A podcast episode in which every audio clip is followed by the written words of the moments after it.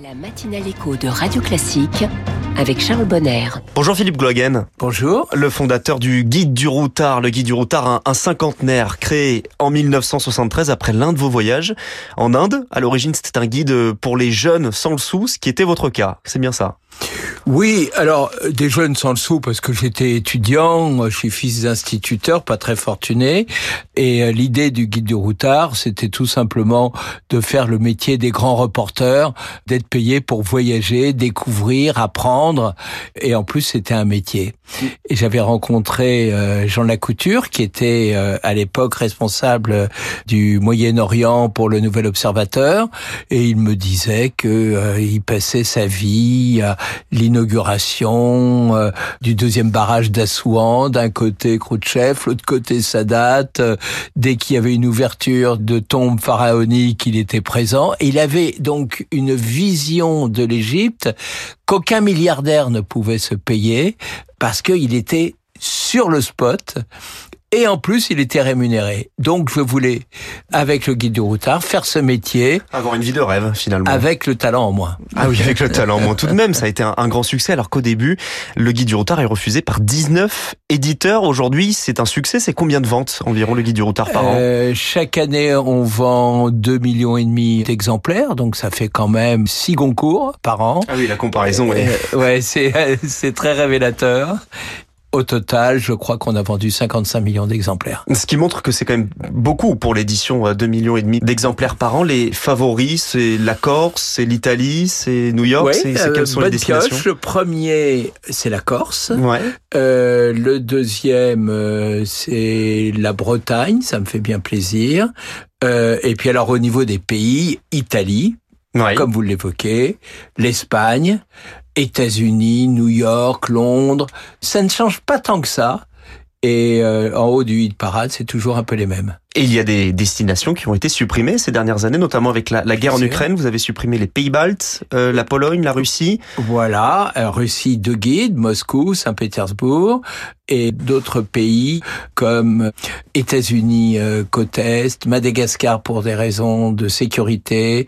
Au total, il y a une dizaine de titres qui ont été touchés directement ou indirectement, soit par la guerre d'Ukraine, soit par les mouvements terroristes. Ce qui prouve que vous vous adaptez avec votre temps. Donc, au moment de la création du guide du routard, il n'y a pas Internet. Internet arrive après.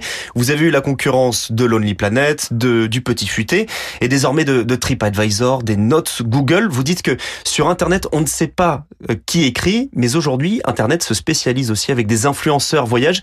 Est-ce que vous avez l'impression aussi que ça devient un concurrent plus sérieux? Je pense notamment à des applications comme Mapster où, on voit des, personnes remplir des restaurants et on sait qui écrit cette fois-ci. Est-ce que vous avez l'impression que cette concurrence est, est plus spécifique? Pas tant que ça parce que le problème d'Internet, c'est qu'il y a beaucoup de choses qui sont issues de la publicité, donc euh, c'est pas authentique, c'est pas le meilleur rapport qualité-prix, et les influenceurs sont invités ou payés par les euh, agences de voyage, par les hôtels, par les restaurants. Alors qu'au guide du routard, on sait que ce qui compte, le guide du routard se résume par un seul mot, la sincérité.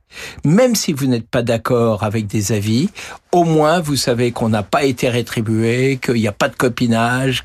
Et cette authenticité-là fait le succès du guide et traverse les années, euh, j'allais dire presque le siècle. Et vous assumez une subjectivité dans le routard, vous assumez de dire que quelque chose est souvent chouette, vous utilisez souvent le mot chouette, vous le dites. Bien entendu, puisqu'on donne un avis subjectif, euh, quelqu'un s'engage, et donc on peut être d'accord ou pas d'accord, mais on sait que cet avis-là est sincère. Donc, on ne peut pas l'ignorer. Et sur Internet, vous y êtes aussi présent avec un blog. Je crois que c'est 240 000 comptes actifs sur euh, le, routard euh, sur votre site Internet. Il y a aussi les produits dérivés. Je pense aux assurances, aux, aux plaques métalliques. En fait, c'est une grande entreprise, le routard. C'est une PME qui est très réactive, qui a plein de petites activités, et puis surtout qui a cette réactivité d'avoir la possibilité d'arrêter dès qu'il y a une baisse de rentabilité. Et c'est ce qui fait le succès du guide du routard et c'est pour ça qu'on tient le coup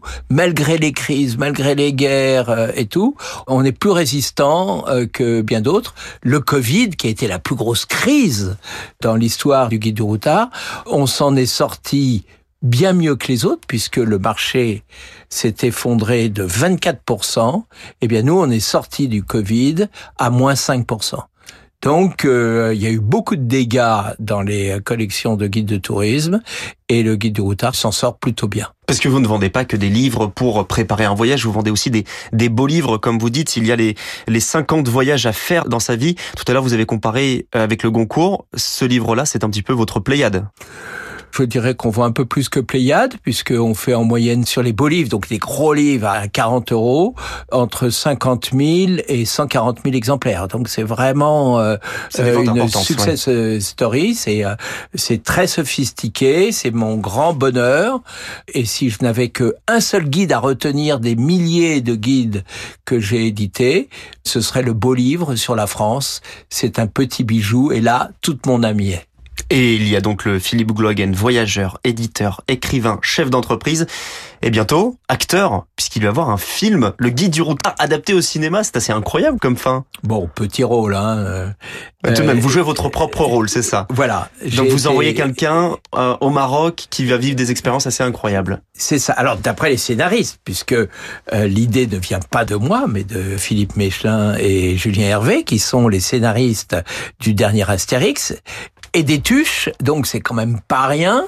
Ils sont euh, très bien placés au box-office et ils m'ont contacté parce qu'ils avaient l'idée de ce jeune qui voulait absolument travailler pour le guide du routard, comme nous recevons des centaines de CV, c'est vrai. Et puis lui, eh bien, un jour, euh, je décide de l'envoyer euh, au Maroc. Alors, comme pas mal de gamins, il est un peu cossard, un peu note de frais, un peu... et ce que je trouve extraordinaire dans le scénario, c'est que ce type qui est un petit profiteur, pas bien méchant, mais il abuse un, tout petit peu, face à la conjoncture, face aux aventures qu'il doit affronter, donc des voleurs, euh, incarnés par Michel Blanc, euh, son rédacteur en chef, incarné par Christian Clavier, il s'améliore, il tombe évidemment amoureux d'une jeune marocaine, et le but de tout ça, c'est de garder l'intégrité de la culture marocaine, puisqu'il y avait des objets volés, et euh, il fera tout pour les récupérer. C'est une sorte d'Indiana Jones à la française, assez sympa, il y a des courses-poursuites, mais on découvre le Maroc qu'on aime, c'est-à-dire un Maroc euh, authentique, extraordinaire, avec euh, la générosité marocaine, et le personnage évolue là-dedans. C'est très sympa. On est sur le repérage, début du tournage décembre. Très bien. Eh bien, de la librairie jusqu'aux grandes salles de cinéma pour le routard. Merci Philippe Gloagan. Merci d'avoir été l'invité de Comment j'ai réussi le fond.